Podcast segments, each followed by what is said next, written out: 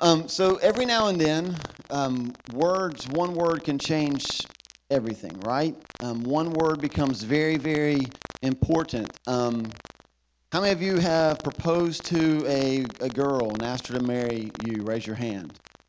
Okay. Now, my guess is that when you did that, when you said, now you might have, like, I wrote a song and we went to the beach and I had like sparkling grape juice because we're Christians, you know, and all that stuff, right?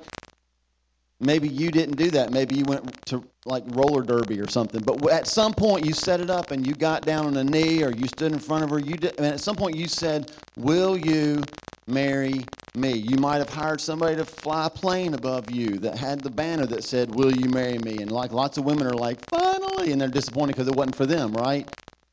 However you did it, at some point you said to her, "Will you marry me?" And then you took a deep breath. Because that next word was going to change your life. Now, I've experienced that. Thankfully, she said yes. I'm a better man for it. Um, I have not experienced this, but it's another situation. You're feeling sick. Your body's not functioning quite right. And you go in, you get some tests done, and you sit down in front of a doctor, and he or she looks across the desk at you and says, This, I have the results. And you have, there's a long pause. The next word that comes out of the doctor's mouth is going to change your life. Now, I know people who heard the word cancer, and they'll say the whole room just goes like dark, white, all kind of, you, everything's fuzzy, and you can't even focus. That one word. Now, here, and we're in Ephesians chapter 2. There's one word in Ephesians chapter 2, verse 11. The first word of that verse, it changes everything. It's a weird word. It's in the Bible a lot, but here it's really, really important. It's really weighty. It's the word therefore.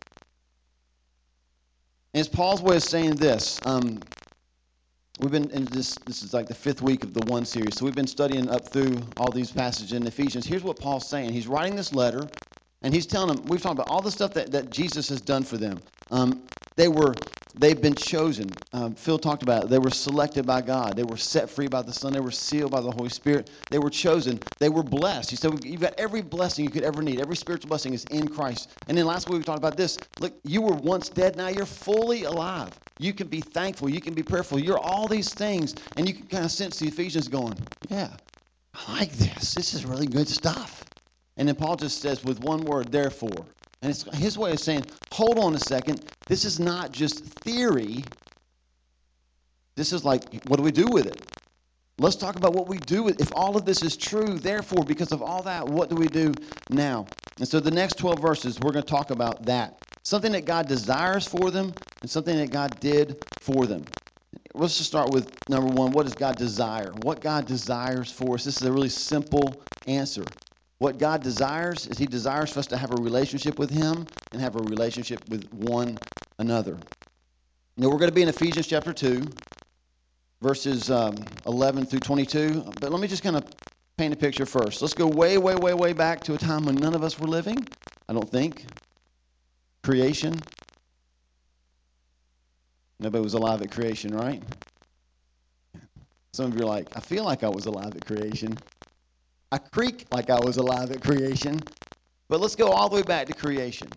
Here's what we find six days of creation. For five days, God creates everything. And at the end of the day, just like you do, you do your work, you sit back, you turn on the TV, and you kind of go, oh, that's a good day. God would create, He would sit back and look at what He created and say, that was good. But after the sixth day, after He had created man, He looked back and He said, everything was very good. I'm not making that up. That's in Genesis chapter 1, verse 31. God creates everything and says it's good, but after he creates man, something about man made God say, Now that's very good. I tell you to look at the people next to you all the time. Take a peek at the person next to you. Go ahead, look at them. God thinks that they are very good. You're like, What? God is smoking something. God created man, and if that's shocking, if you could look in a mirror at yourself, he thinks you're very good. There was something about God that he desired a relationship with us that when he formed man, he sat back and said, Now we're done. This is very good. So we know that God desires a relationship with us. He wants us to have one with him. But he also desires that we have relationship with one another. So he creates Adam. Adam's hanging out in the garden. He's naming all these animals. I mean, tons and tons of animals. Adam is not alone. He is like the crazy hoarder, has got lots of cats, right? He's got animals everywhere. There are trees, vegetation everywhere, waterfalls, stuff's flowing, things are happening. And yet God says it's not good for man to be alone. And so he takes a rib, he makes Eve, he gives him a woman. Now, I know that's probably a lot to do with marriage, right? And so let's just address this first. All the single folk in the room. Are you out of God's will if you're single? No. Adam got a woman, but let's focus on the first part of that statement that God made. It's not good for man to be alone. Period. And here's what I want you to understand. Do you know needy people? Yeah. You're like, don't make me look at the person next to me because that's the needy person. I know that we can go too far being needy, but sometimes we think that people are needy because they're sinful. No, they, we were needy before sin. Before sin ever entered the world, God said this Man makes my creation very good. I need to have a relationship with man. And man does not need to be alone. That was before sin. You don't need the person next to you because you're a sinful person. You need the person next to you because God created you to need the person next to you. That's the way God set it up. That's in Genesis chapter 2, verse 18. So that's what we know, okay? All that. All that happens before sin. It's not because we're cursed that we need people. God desires it from the beginning. And so Paul's going to share here with the Ephesians. He kind of hits the pause button. He says, Therefore, one word changes everything. Stop everything. And let's figure out the reason that God has done all these things for us. Why has He set us free? Why has He saved us? Why has He given us every spiritual gift that we could ever need in Christ? Why in the world would God do that? It's because God desires three things. These next 12 verses are going to tell us what they are. Ironically, one reason why I love this passage so much is because what you'll see is this passage grabbed my heart about five years ago. I couldn't get rid of it. It was just like, you ever just met somebody, they just got your attention, you couldn't stop thinking about them? That was like this passage for me. It revolutionized the way that I saw how we do church, how we do things as Christians, the relationship that God really wants us to have. How maybe it's not so much about doing the right thing, but being with the right person. That what you'll find is this passage is where all of this came from. The name of the church, the mission of the church. I'm gonna start using I'm gonna start using terms you'll be like, I've heard that a billion times. But this is where it all came from. This changed everything about me, and I want to change everything about you. So we're going to divide this chapter, this section, into three sections, okay? You've got them on your note sheets. The first thing that God wants for us, the first thing that God wants for us is to be near God. You've heard that before. Heard these six words a million times. He wants us to be near Him. Ever since Adam sinned, there's been a division. The biggest division was between us and God. It says in verse 12, it says, Remember that at that time, here's how he describes us you were separate from Christ, excluded from citizenship, and foreigners to the covenant. You're separate, you're excluded, you're foreigners. These do not feel like good words. But what have we learned to this point? Remember that one week we talked about God's choosing us? And we talked about being in gym class and how I never really got chosen in gym class. I kind of just like, I, by default, got on a team because I was the last person. Uh, give me Paul, right? Maybe you can relate to that, maybe you can't. Listen, here's what it means there was a gap between us and God. We were separate, we were excluded, we were foreigners, but God didn't get stuck with you. John 3:16 says this, "For God so loved the world that he gave his only son." We've memorized that scripture since we were kids. What does it really mean though? It means this, that God didn't get stuck with you. That God and Satan didn't have this game where they're picking teams and and you just got God. He was like, "God, whatever, give me Paul." He wanted me. He wanted you. He desires that we would be near him. He proved it because he sent Jesus. He did it because he was motivated by love.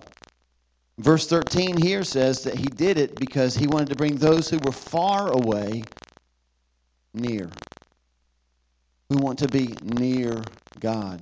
So God is always doing this. Little logo explanation. You look at our, our name, the gathering. You look at the dots underneath it. Everybody goes, What's the, what are those dots for? I wonder that's, what that's all about. All that dot is, it's just a little arrow showing people moving from far away near to God. Because God doesn't gather us so that we can just have a service. He gathers us because He wants us to be near Him. And if you've ever, if you, you, if you sin in your life, if you struggle in your life, if you've never given your life to Jesus Christ, what does it mean to trust Jesus? It means simply this I don't want to live far away from God anymore. And I can't do enough good things to be near God. He's too holy, He's too powerful, He's too good. My only shot to be near God is to admit I can't get near God. Help! There's a gap and I don't know how to get there.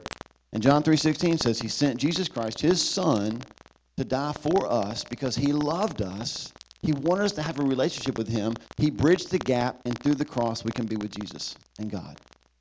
That's what it means to follow Jesus. God wants us to be near him. He wants more than that. He also wants us to be near man.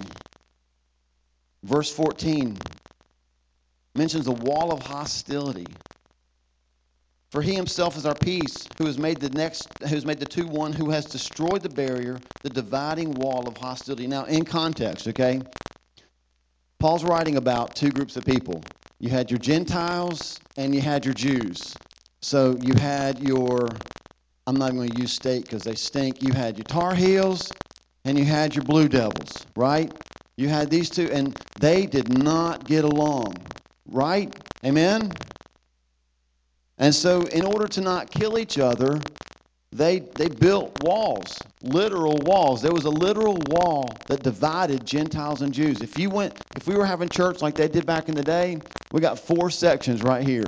You would walk in around the orange wall, the beautiful, fantastic orange wall, and then you would see a wall right here, probably from floor to the ceiling, and there'd be a door, and it'd be on top of it would say Tar Heels. And all the Tar Heel fans would have to come in here, and all the Blue Devil fans would be over here, and probably because the Tar Heels are lower class citizens, because that's what the Gentiles were. We wouldn't have any heating and air in this section. But this section, we got it going on, right? All you Tar Heels are like, I'm in the Blue Devil section. I feel dirty. That's how Jews and Gentiles were.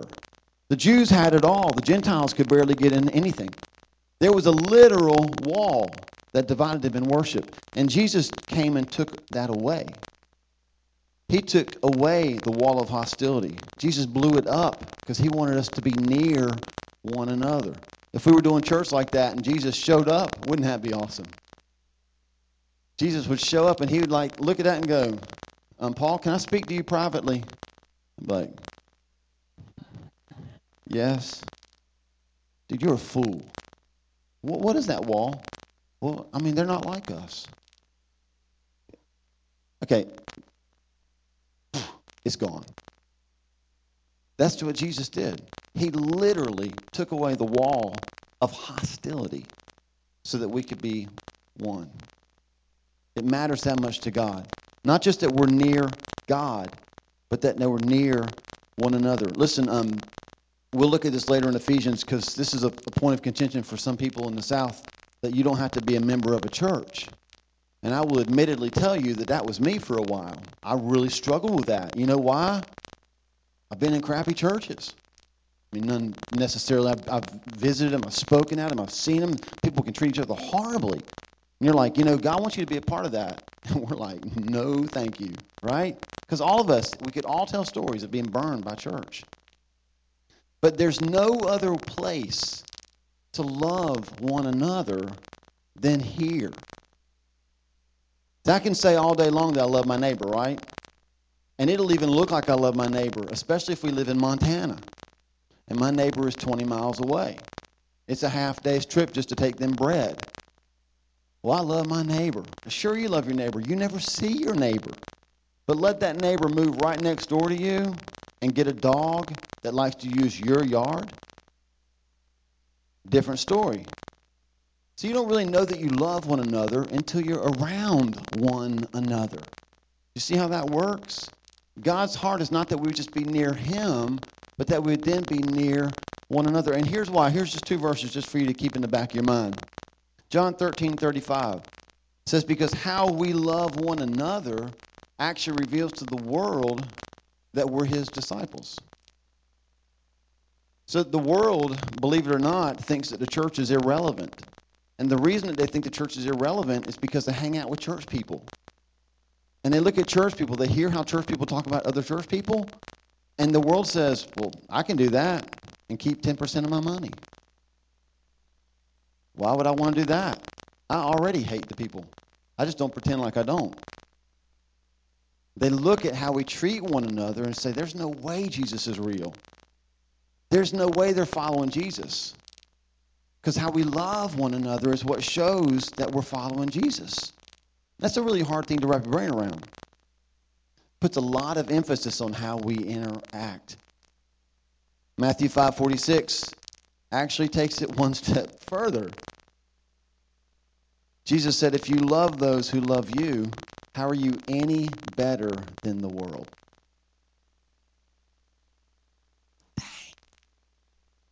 So this past week, I wrote a blog about homosexuality. So far, 1,500 people have read it. Crazy. And basically, what it said is this the world loves homosexuality because they have an agenda, but God loves homosexuals because he loves people. And not only does God love them, but the church should love homosexuals because the church should be loving people. And do you know what happens when the church loves people who not only are different than them, but actually disagree with them? The world starts going, How do you like that person? It's Jesus. It's Jesus. If we only love white middle class because they're like me and I'm white middle class, then Matthew 5:46 Jesus says, "You're no different than the Pharisees who only love Pharisees." It's the people that you love that are different from you. That's what shows the world there's a difference. So all I'm saying is I'm not trying to be hard on you. I'm just saying God wants us to be near him. Yeah, he, he, he came and he preached to those who were far away so he could bring them near to him through Christ. But he doesn't just want that. He doesn't want us to be at home right now on our couch drinking coffee saying, I'm so close to Jesus. He actually wants us to be near one another. And not just near one another in church, but he wants us to be near people outside that aren't that aren't like us. Jesus is always trying to bring people together. It's what God desires for us. And the last thing he desires is this. He desires that these relationships would, re- would result in us making disciples.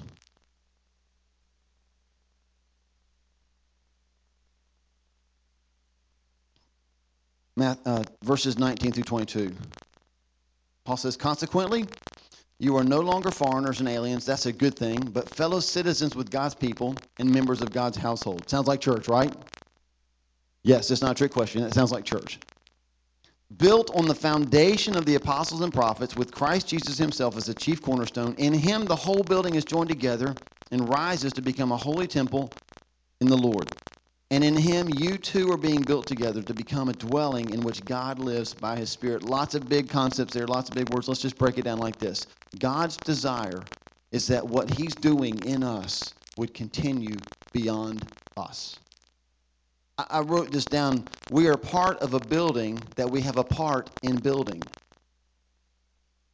He saves, he draws you, he draws Tyler near to him, and then he brings Tyler and me close together and that means that we're now part of a foundation. We just read about there's a foundation that started way back with the apostles. And now we are a brick in a building. We're a part of a building that we now have a responsibility to keep building.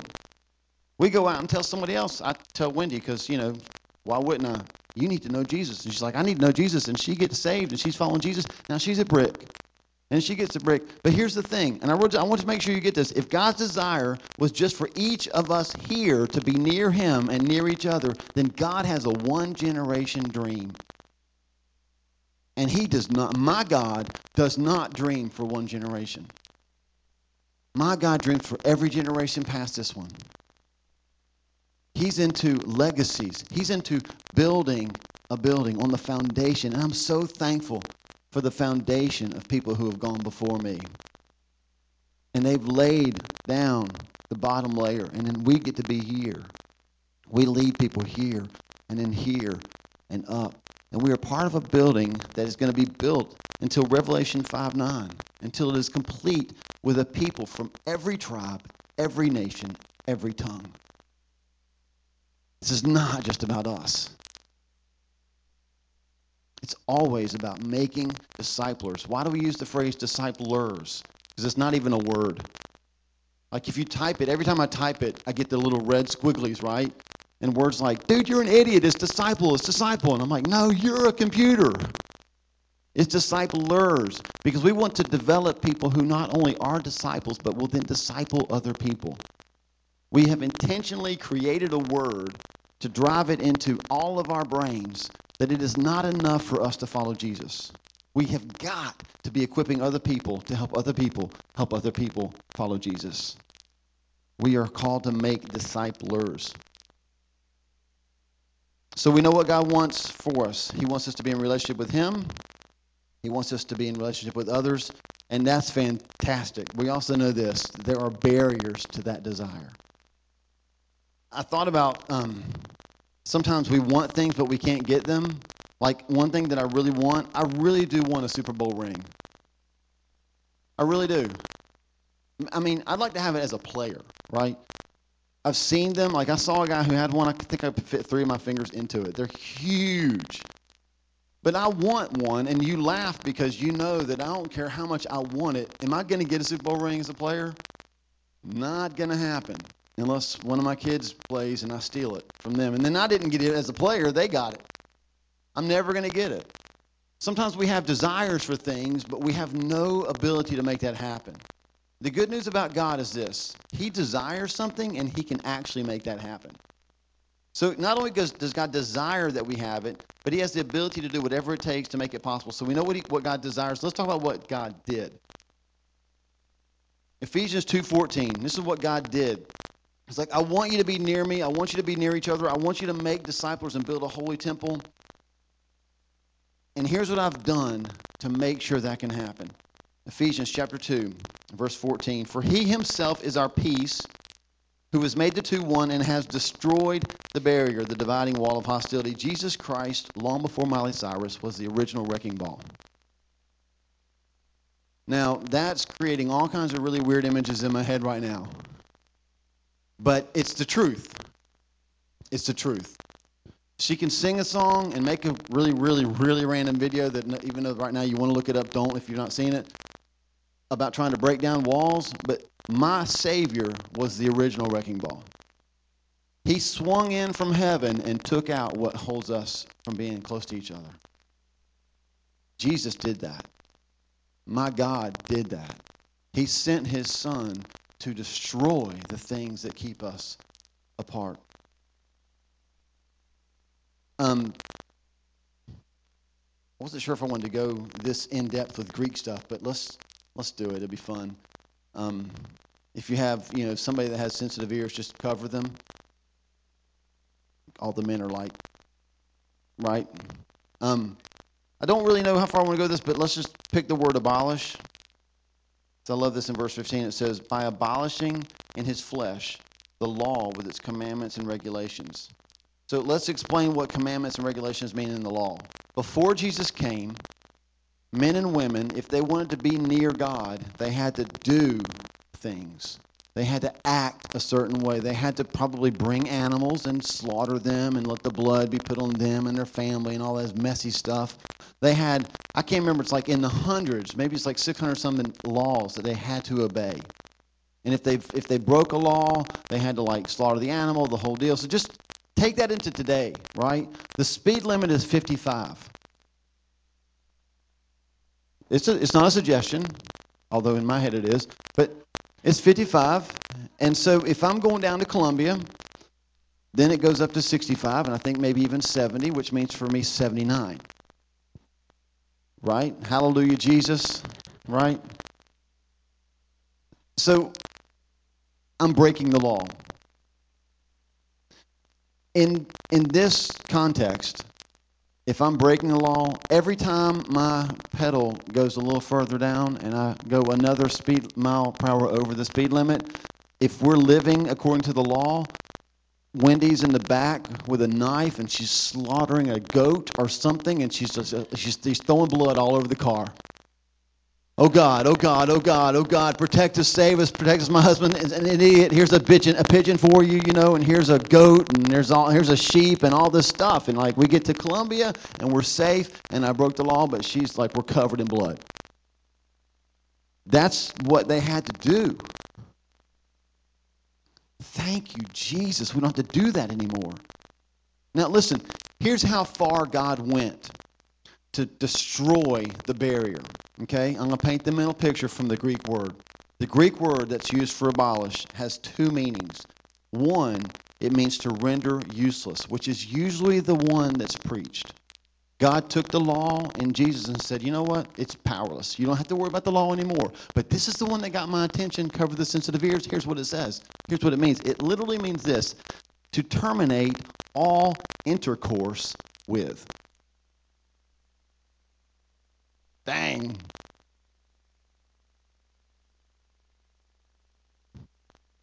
Like Jesus came and wrecked a wall. He wrecked an entire system of religion that required you and I to act a certain way in order to be in. He totally destroyed it. He said, It's useless, it's powerless. Quit messing with it. I mean, no more intercourse, people. And we mess with it.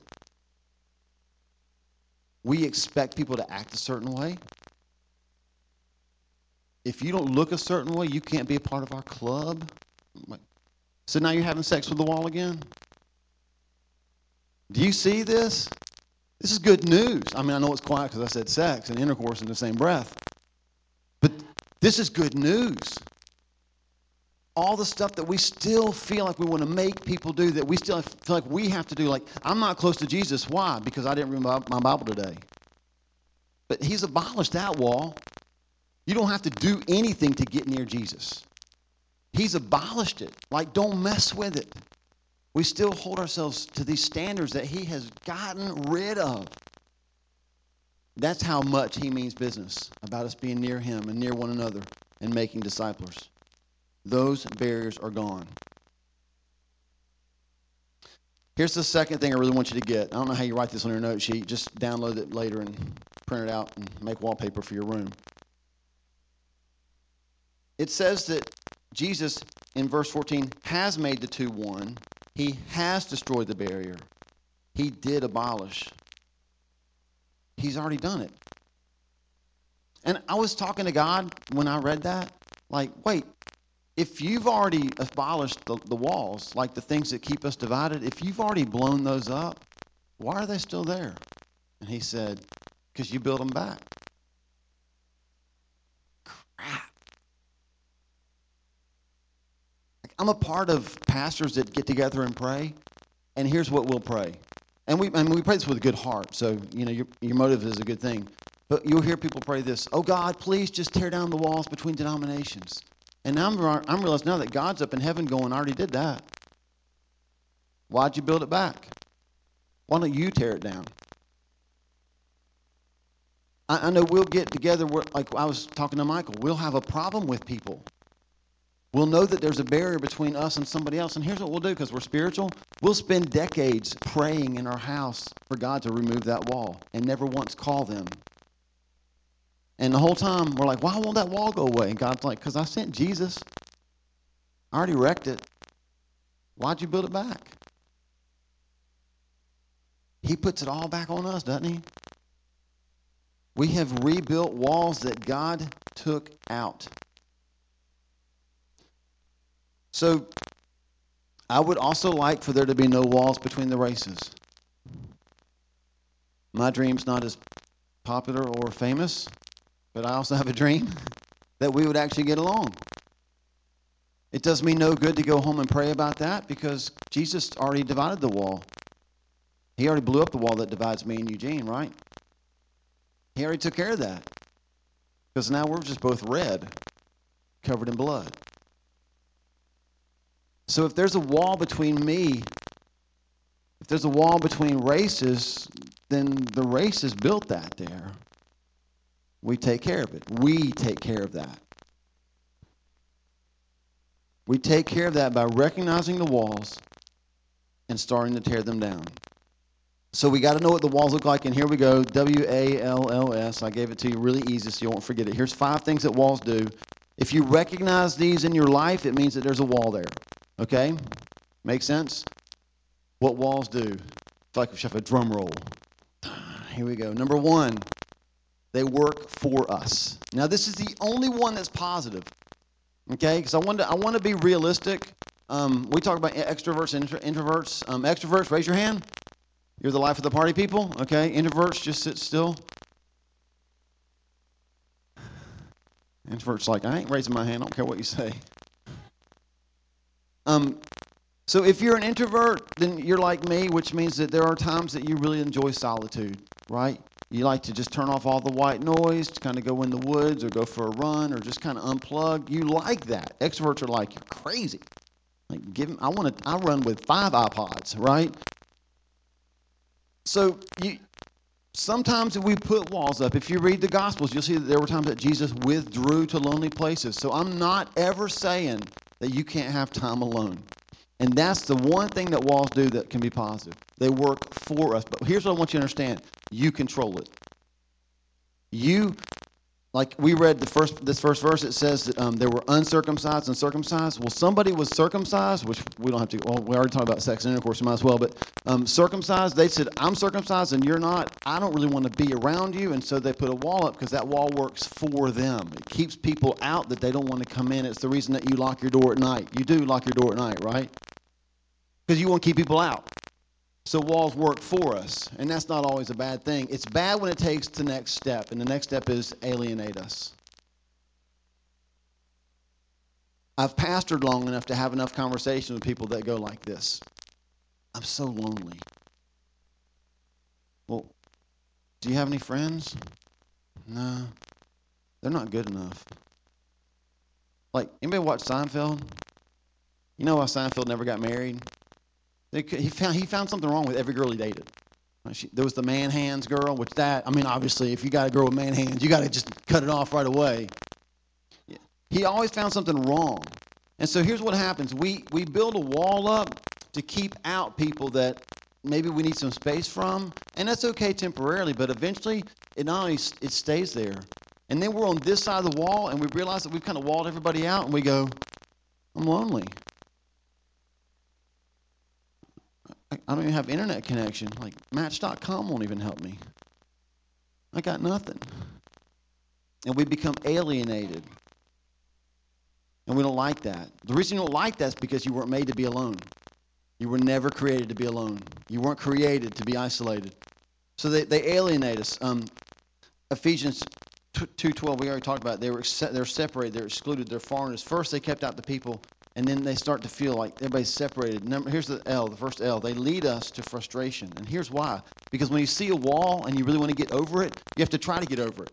You have to try to get under it. You have to try to get around it. And it just frustrates you to no end. Walls frustrate us. And then they leave us hopeless. If you try something long enough with no visible success, you lose hope. It's um, you ever heard of the like a culture of failing, a culture of losing, it's, the Bobcats come to mind. I mean, they, they could have a 20 point lead with three minutes to go, and you're still feeling like they will find a way to throw this game away. Because there's this cycle, right? And so when we have walls in our lives, when we put them up and we don't, and they're alienating us, and then they, they, they frustrate us, we want to get rid of them, but we can't figure out how to get around them, and, and we just keep trying, no success. It's still there. We just lose hope. We've given up hope. We find out the last thing that walls do, the last thing that walls do is they stop us. We have a visual illustration of walls stopping us. And so that's that's us. That's some of our lives. We're just we're just stopped. We've gone as far as we can go. We're not getting through that wall. That's why Jesus was called as the wrecking ball. Because you and I weren't meant to be alone. The only way to accomplish that is to get rid of the walls between us. We're going to wrap this up like this. Um, I want to show you one more video in, in just a minute. We'll we'll call this Exhibit A for how none of us really ever flourishes when we're separated from the ones that we love. I saw this this week on um, online. Maybe some of you have seen it as well. It's a little bit long. Um, it's a lot, it's a lot long, but it's kind of how we're going to wrap up. But I think you'll like it. Let's watch it, and I'll come back up and close it. That's what we all want, right? We just want to be home. We just want to be with family. We want to not be alone. Here's your big idea today. We can't be walled in if we're going to be all in. We can't be walled in if we're going to be all in. I want to make sure that you absolutely hear what I'm saying today. This is not like one of those pastors gets up and just rants about how bad people are. This is just reality. We were made for God and for one another. And that video, you know what that shows me? Like the military, the Gamecocks, elementary school students, um, the Dallas Cowboys, pains me to say that one, they all get it. They all forked out money to fly people home for that moment. They get it, and they don't even know Jesus. How much more in the church should we get that truth? And Jesus destroyed the walls because he knows that we were created to be with God and with one another. If we're going to be all in, we cannot be walled in.